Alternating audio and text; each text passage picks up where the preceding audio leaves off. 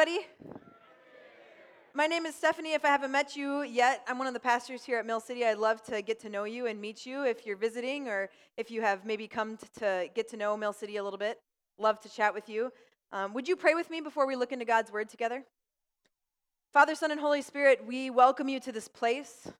We just celebrated you, Jesus, as Emmanuel, a God who is with us, a with us God. So we believe that you're here. And even though that's difficult for us to wrap our minds around, we believe that you're here by the power of your Holy Spirit in this room. And we believe that your presence makes a difference, that it empowers us, that it gives us uh, a different way of seeing the world around us and seeing what you're doing. And so we pray that your presence would remain in this school as the kids are coming back to school this week. We pray that it would make a difference that we have asked for your presence to be here. Empower the faculty and the staff, the, uh, the, the students, God, that you would be with them, their families, as they're coming back from this break. Pray that they could get just right away back into what they need to learn in this new semester, God.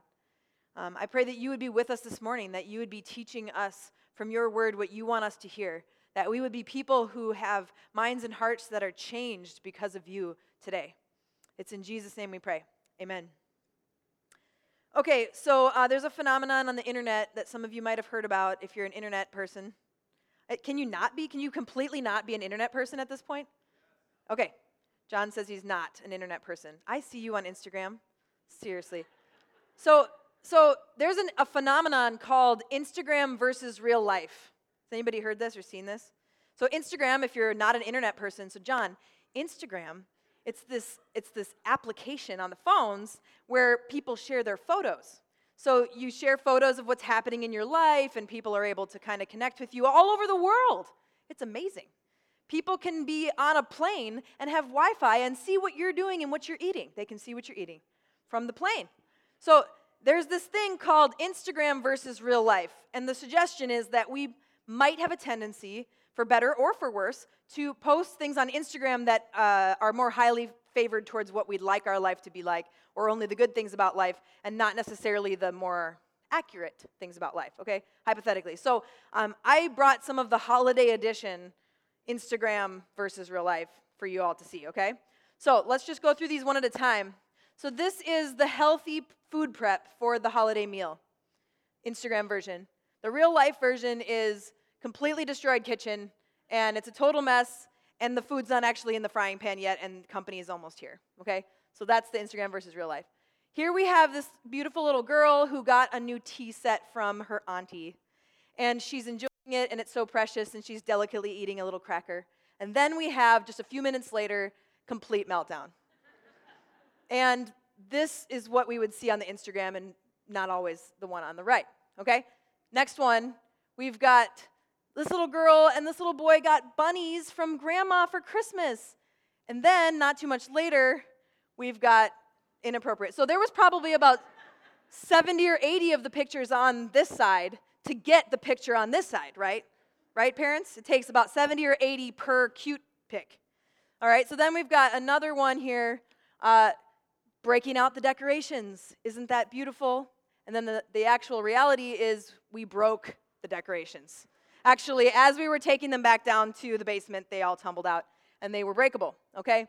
The next one we have is uh, this little baby just loves Santa. It's so precious. But we'll see in this next one that pretty like soon enough they learn Santa's not exciting, Santa's terrifying. And so, how many people have that picture of their child? Yeah, exactly. And it sometimes ends up on Instagram, but usually there's something, you hold an object, right, that the kid likes, and then they forget that they're sitting with terrifying Santa. And then they think, oh, I like that thing, and they smile, but they're not smiling about Santa. They just temporarily forgot that they were in a creepy man's hands. And then they're happy, right? All right, next one we have, and this is like my favorite one because you see this all the time fellowship around the table, right? It's just so beautiful. Everyone's happy and exciting. Grandpa's got the Santa hat on. But we know as soon as the table is cleared, everyone's going to be on their phones for the rest of the day. Right? That's the actual Instagram reality. Does that look like anybody else's holiday experience?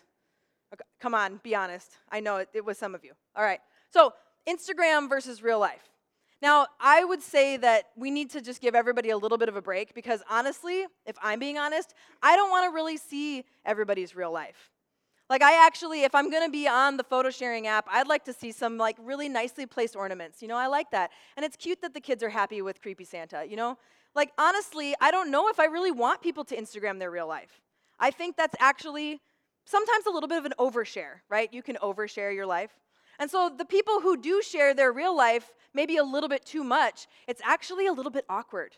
And so you can get this kind of interesting feeling when you're going through social media because, on one hand, you know it's not exactly people's real life, but on the other hand, you don't know if you really want to see that. That's not interesting, right?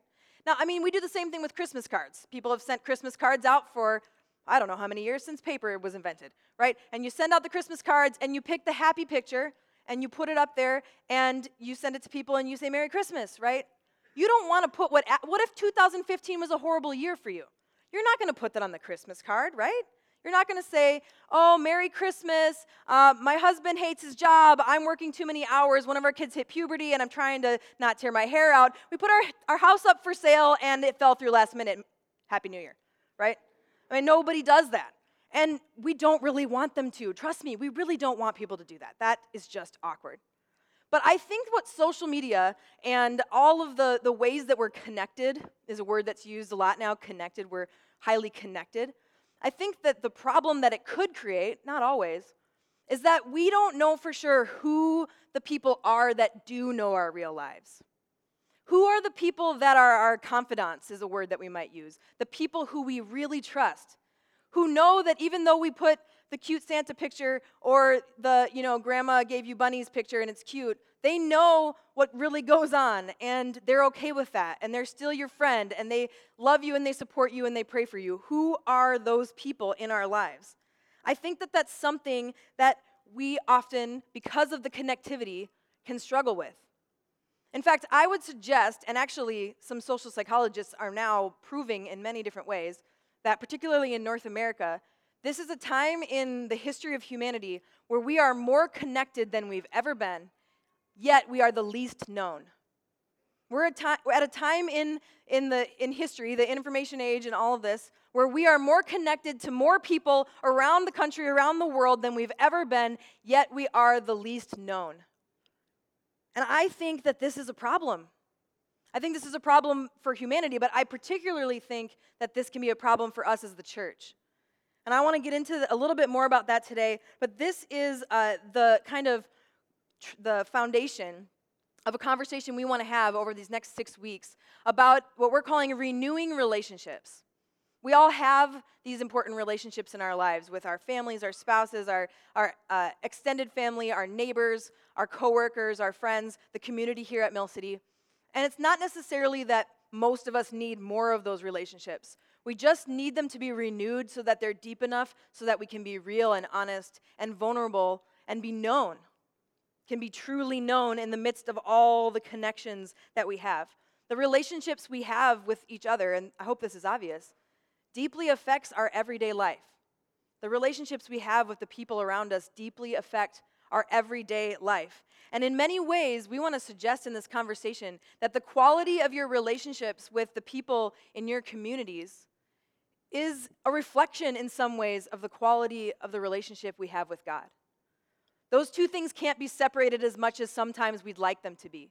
And so, if we're feeling disconnected in our close relationships in our lives, we're going to, I think, most often feel disconnected in our relationship with God.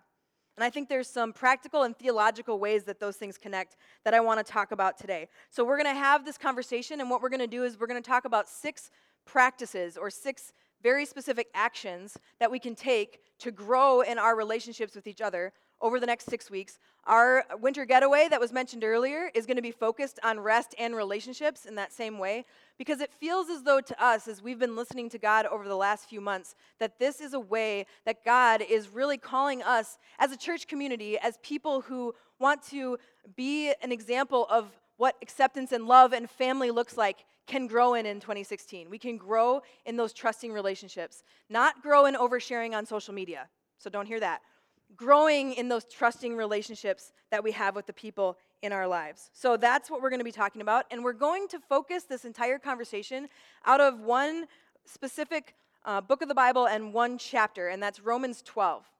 So Romans 12 is right in the middle of uh, this letter that the Apostle Paul, one of the leaders of the early church, is sending out to the church in Rome.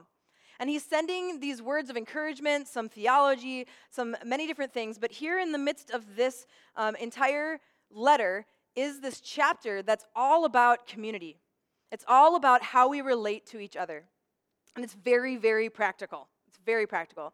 Um, as I've been somebody who's been living in community style living for 14 and a half years, 14 and a half years, um, I've lived with over 36 people directly in my home, uh, wherever those homes have been over the last 15 years. Uh, Romans 12 has been a passage that's been really important to me. In fact, it's one that I at one time had the entire chapter memorized, which is crazy to think about. And in some ways, we've kind of lost that that desire to really memorize scripture because we have it on our phones and all these things. But, you know, I would encourage you. We've got six weeks. I think it's doable to memorize something like this. So I'm going to commit to rememorizing Romans 12 back from maybe eight years ago when I first memorized it. And I challenge you to do that. I'll give you a, a sticker. What do we give them in, in mini meals? Do we give them stickers when they do that? Something. So I'll give you a sticker, all right, if you memorize Romans 12. It'll be awesome. Now, there's something very important before I read this that I want to point out I'm going to I'm going to make a bold statement right now. You can disagree with me. I I think that I know what the number one mistake or error is that Americans have when reading the Bible. I figured it out, okay? The number one mistake and error, you're thinking, what, I mean, of all the things, what could it be? I think that the number one error that American Christians make when we're reading the Bible is that we read the Bible individualistically. We read this story of God that was started thousands of years ago and leads up to today, and God is still telling this story, and it includes all of us as the church.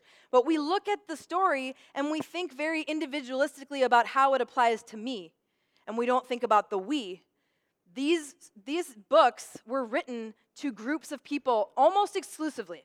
There's some exceptions here and there when a letter was being written to a specific person, uh, and, and that person was receiving those words as an individual. But even then, other people were usually part of that because the culture, the ancient Near Eastern culture, and the culture in which Jesus was alive during in the early church was a much more corporate, much more of a communal culture. And so they're reading all of these words or hearing all of these words through a communal lens, and we we can't necessarily help do this, most of us, because of our culture. We read it with an individualistic lens.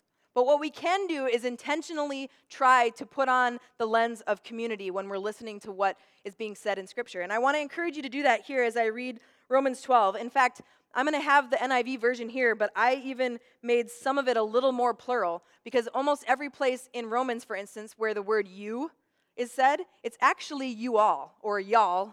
If you weren't from up here, if you're from the South, it's y'all. Anybody say y'all?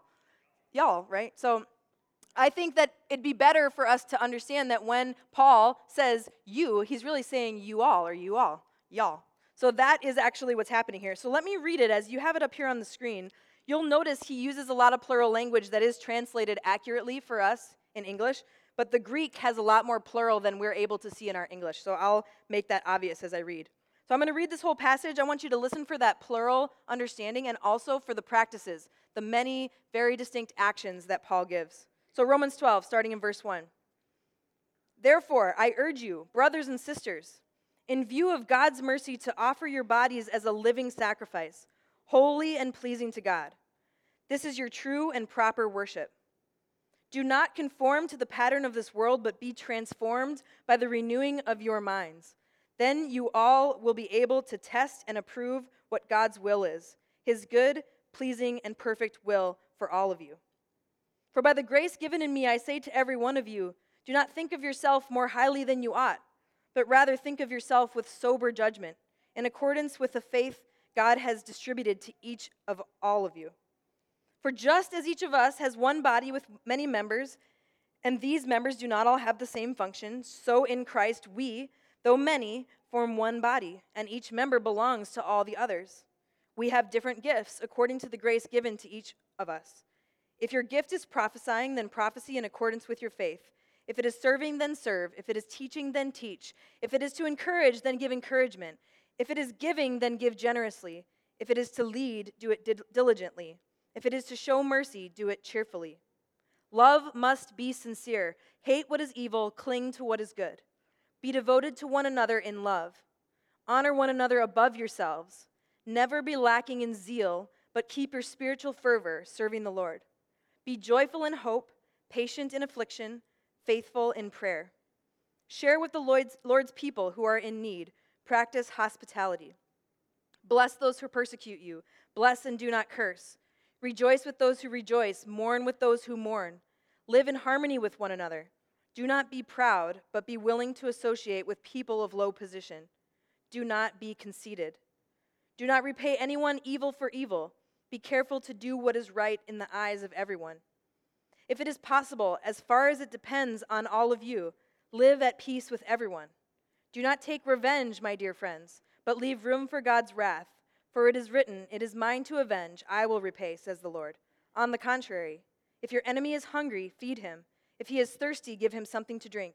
In doing this, you will heap burning coals on his head.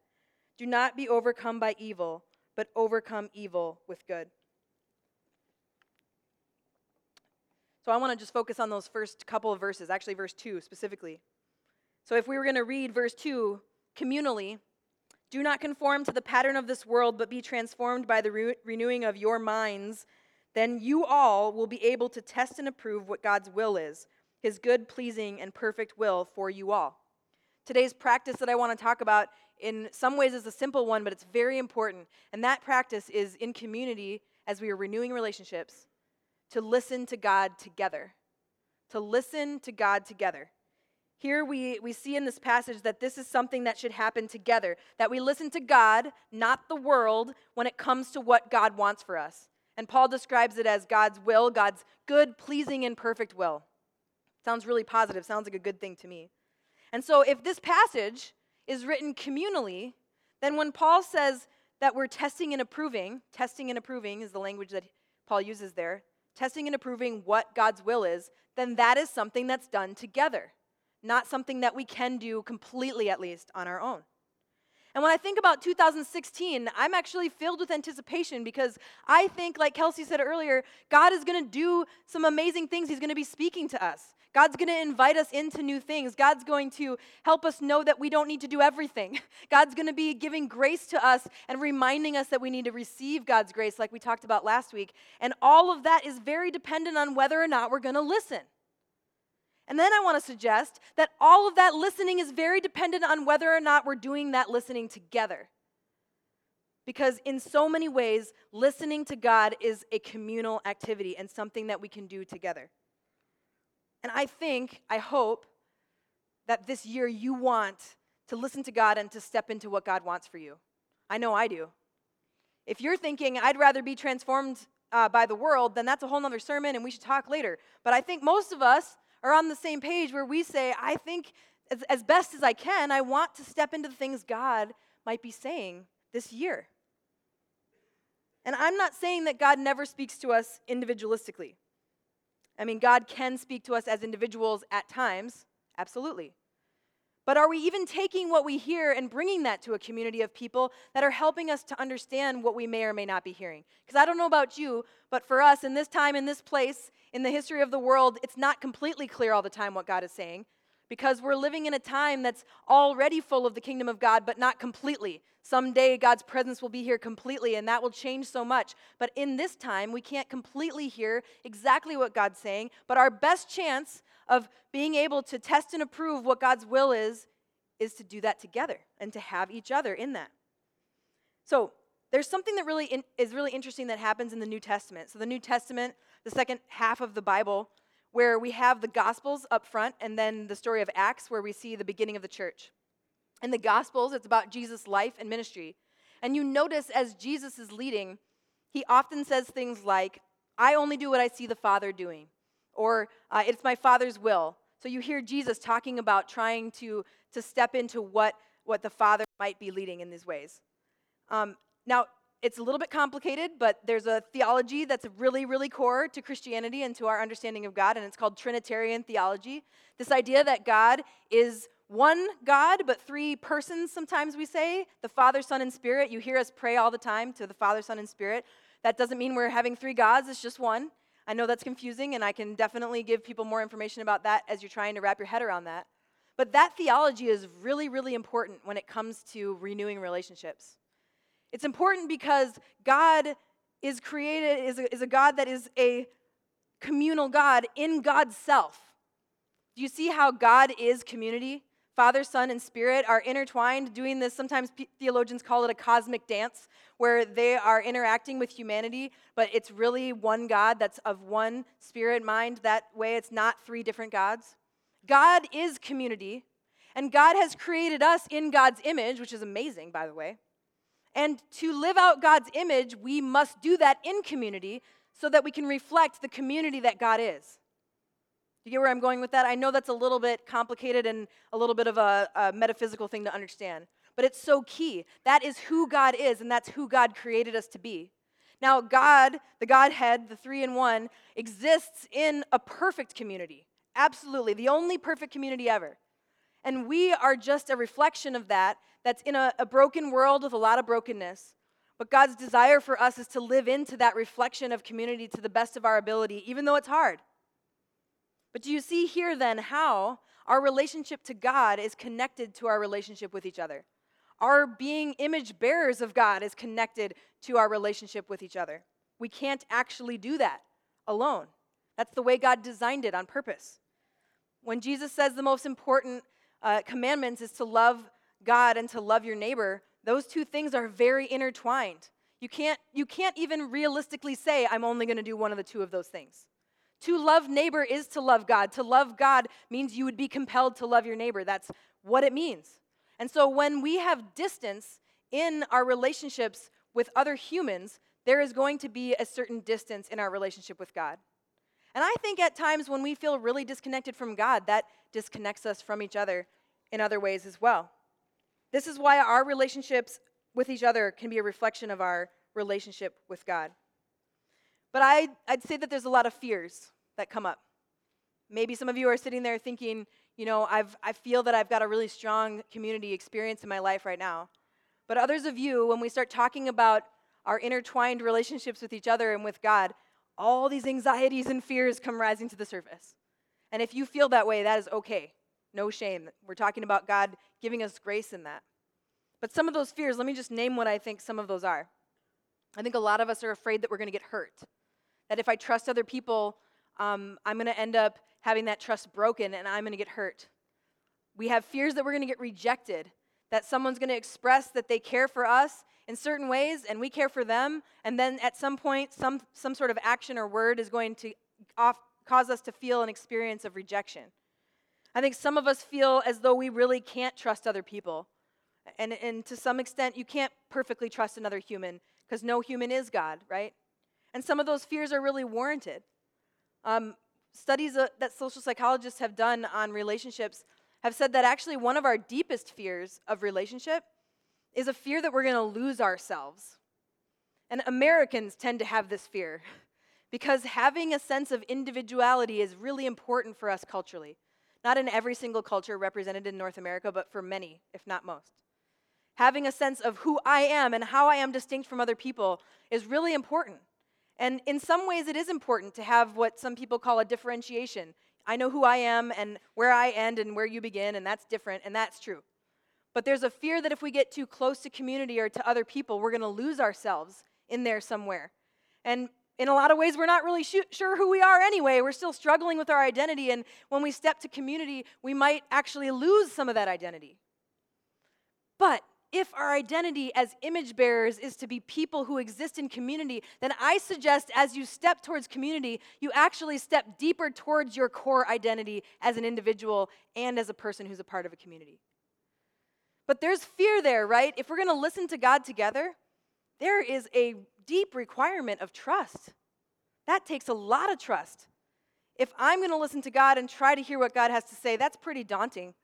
Letting other people come into that conversation can be really scary as well. And I hear that. It can be a risk.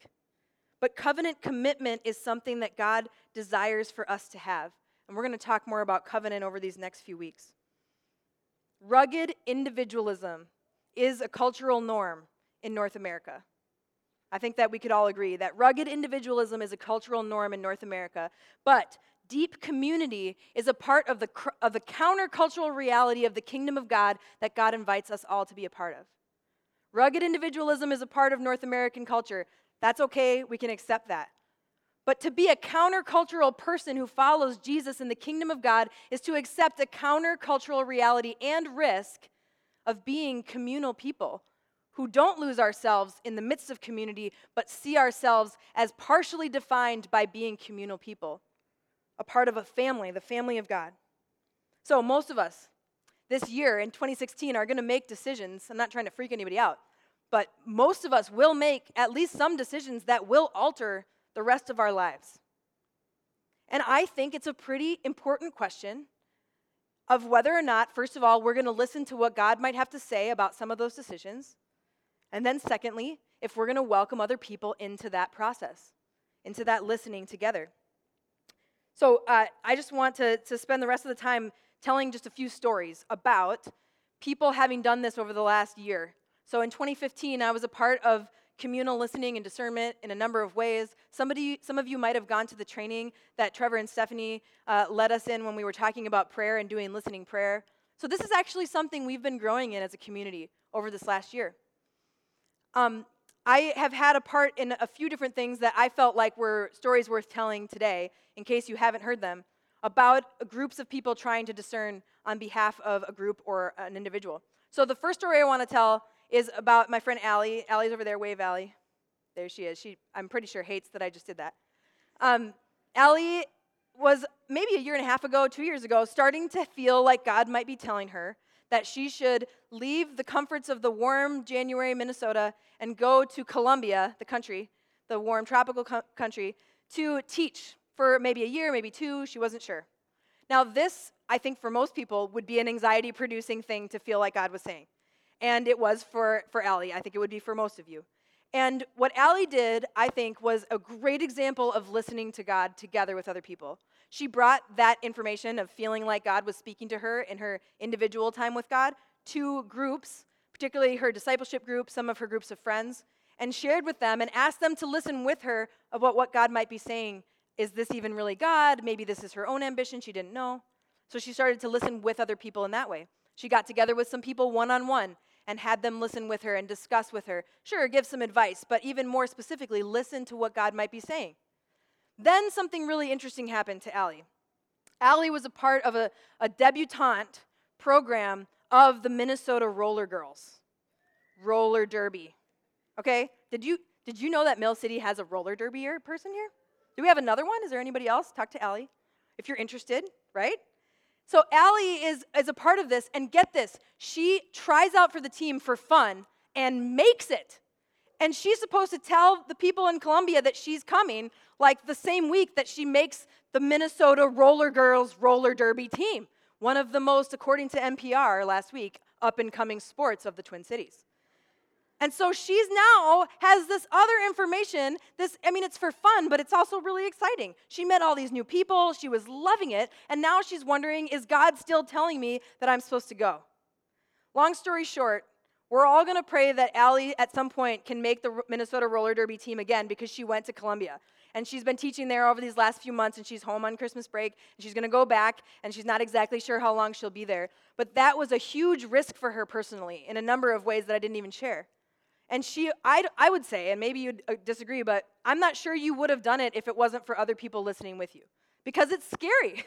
That's a really big thing. But I'm convinced that she is exactly where God wants her to be. We don't know totally why yet.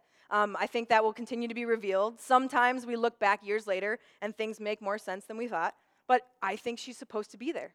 So that's the first story where I feel like that was a really great example of her putting herself out there in community to listen with her. A second story I want to tell is the process that our community went to uh, decide to buy the Mill City Commons, we now call it, our, our building that's a couple block, a couple miles from here. It's just a small midweek building that we use. Many of you have been there. If you haven't, please come by. Um, this was a really interesting experience of listening to God as a community because we had no building search going on. There was not a committee looking for a building for Mill City's midweek ser- services or midweek times. Now, in hindsight, we maybe should have had that committee, but we didn't. Um, Mike Huffman sent a link to some of us that said, hey, look at this building. And uh, some people went around and walked on the premises of this building. I don't know if that's trespassing or whatever, but we just went there. And we started to get this sense of peace that we were supposed to at least pay more attention to this place. We hadn't even gone inside yet, and the pictures they had online were horrible. And so uh, we, we asked if we can go in and we can see it, and a group of leaders went in and saw it and said, in the, in, in the midst of all of the many, many cubicles that are in here right now, and the cobwebs and everything, it seems like this might be where Mill City is supposed to start to root itself in a community. And this was an interesting thing for us because if you haven't been to the Commons, it's actually right smack in the middle of a neighborhood called Marshall Terrace. Nobody drives by there because they're on their way to some hip coffee shop right? It's not on Broadway or Central or Lowry. It's kind of out of the way. And conventional wisdom might be that a church should have a building in a place where people see it all the time so they know that they're around. But God gave so much peace to these different leaders that no, I think we're supposed to consider this. And maybe, maybe God's saying to us, I've always said that you're a neighborhood church. It makes sense for you to be in a neighborhood, not on a thoroughfare. That's who you are, and I'm just reminding you of that. Long story short, the covenant members voted to give it a go and just see if they would take our offer. We could always pull out the offer. And uh, they accepted our offer. Groups of people went and prayed around the property. It was freezing. A group of us, Owen was there. It was so cold and it was raining, and we were standing under like two umbrellas, just getting soaking wet, praying and asking God to tell us, is this what we should do? As a church, should we take on this financial responsibility? And is it something that's going to further our mission? So, as you know, no cliffhanger there, we bought the building. And the things that have happened, it's been nine months, you guys. Nine months. And the things that have happened in this space have been amazing. I counted the other day, and I think over 200 leaders have been trained in this building in nine months. People that are a part of the Mill City community and other communities that have come in to be a part of trainings that we've been able to host in this space. I can't even tell you how many kids have come through there to experience various things in the spaces that we've designed for kids. Uh, Aaron Akram's got a recording studio in the basement, and him and some others are renting from the church to be able to have a space where musicians can come in and do what God created them to do in that space. We've got uh, so many different ways that neighbors have come and visited. We have, at least I know of one person who's now a core part of our community, Connie, who's sitting right there, who wouldn't know about our church if it wasn't for the Commons being literally right next to where she lives, and now she's a part of our community regularly. We have birthday parties, uh, many missional communities that have met there, and it's just the beginning. But that's all because of just a sense that God might be saying something. There's a sense. All right, last story. And this will be a short one, but uh, it's a pretty important one for me to share personally. It's kind of a, a, vulnerable one for me to share, but I think it's important. In 2015, uh, discernment and listening with other people was really, really crucial for me. About three years ago, I began a pretty important uh, relationship with a gentleman, and it was 18 months into our relationship, and he couldn't get a job in Minnesota, and he moved to Florida. And when that happened, it became complicated, as you can imagine. What wasn't complicated was visiting Florida in the winter from Minnesota. That was not. But other than that, it was really complicated. And him and I knew that we had to let other people into the discernment process about what we were going to do about this situation. And so, what we formed is what we called our listening team. Just a few people that both of us knew and we trusted really well. We talked to them in person and would send them email updates and say, please listen to God with us about what, what we are supposed to do. Their listening helped us to know that we were going to give it a go in the long distance relationship, and we did that for a little while. And ultimately, that team of people listening with us helped us discern that the relationship was actually supposed to come to a close. The other option would be that he would give up his career in some certain way, or I would give up living here and, and move, and some really, really big decision. But it became clear to him and I, and to the rest of the listening team, that that's not what God was saying. We're talking about I think, arguably one of the most important decisions of my life, right? Who you're going to marry, many of you would suggest, is the most important decision of your life. And that group of people helped us to make what I think both of us now would say was the right decision, as hard as it was. This is so crucial for us. As we go into 2016, the big decisions, the little decisions, the fact that God might want to be saying something to you that you're not even asking Him comes down to whether or not you are listening to God with other people in your life. It doesn't have to look like a discernment team that you email. It doesn't have to be exactly how Allie did it. It doesn't have to be any certain way, but it needs to happen. Who's going to listen to God with you? Start with maybe one person. Who is going to be that person with you? We can't ever be totally 100% sure what God is saying to us. Because of the time we're living in now, like I said, we can't hear God's voice as clearly as the way Jesus and the Father and the Spirit could interact when Jesus was on earth. But the model is clear for us that we should try and that we should do that in community the way that God exists in community, Father, Son, and Spirit. And that gives us the best chance that we're going to be transformed by God's voice so that there's a renewing of our minds communally, individually, that we'll be able to together test and approve God's will, God's good, pleasing, and perfect will. I'm going to have the worship team come back up. And um, like I mentioned, Romans 12 has been uh, core to me in my life. It's been something that God has constantly turned me back towards over and over again. And a number of years ago, I actually took Romans 12 and I rewrote it in kind of a more poetic form that expresses kind of the way this has become deep for me and for all the communities that I've been a part of leading or been a part of myself. And so I just wanted to close, um, since this is the beginning of this conversation that I think is really important, by reading to you this poem that I wrote um, that is just kind of my paraphrasing of Romans 12, if I can do that. Cool? You don't really have a choice. So, so here it is Romans 12, Steph translation. So here is what I want you to do. With the help of the one who was, who is, and who will always be, take your life, not just a part, but all of your being, and set it up as if on an altar as an offering. True sacrifice means you pay a price to leave all that you are before his throne, giving it back to him because it's not your own. What he did for us, we need to embrace, leaving behind what gives us disgrace. His blood has covered all of it. Giving our lives back to our King makes sense of all these words that we sing. But this world is pulling and straining and fighting to keep its grasp on what needs to become your past. Your future is a mind renewed, fixed on a prize you will never lose. Let God change your life the way you think from the inside out, transformed under His authority with rearranged priorities and an increased clarity no matter the complexity. Listening to God is a community goal. We listen for each other with all our heart and soul. Then you'll know what He wants you to do. He's the one who bring out the best in you. We've often heard it said before. We're familiar with this metaphor that each body is made up of so many parts eyes, ears, toes, heart. And each part finds its meaning as a part of the whole. No part alone can shoulder it all, could alone get up from a fall. So let's go ahead and be the part we were made to be. See if we are the eyes to see, hear if we are the ears to hear. Preach if you are the one to preach. Teach if you're the one to teach. If you serve, just serve. Don't take over. If you lead, just lead. Be happy as the mind and not the shoulder. Because the shoulder is needed when it's called on to respond. But so often we fail to see the bond of how each mind needs the shoulder and each shoulder needs the hand. Why can't we just understand how little it does when we compare, except bring judgment when love should be there? We are all siblings of another kind. God's mercy and grace tend to bring a different bind. He binds us together with an agape love, and the kind of love that I'm speaking of, it comes from the center of who you are. Love deeply, truly, sincerely. Don't fake it. Be real, especially in a place where there is a temptation to be an imitation of what you think you should be. Set yourself free. Be friends with the nobodies because they're actually somebody. Somebody who needs love just as much as you. Somebody who's experienced pain like you.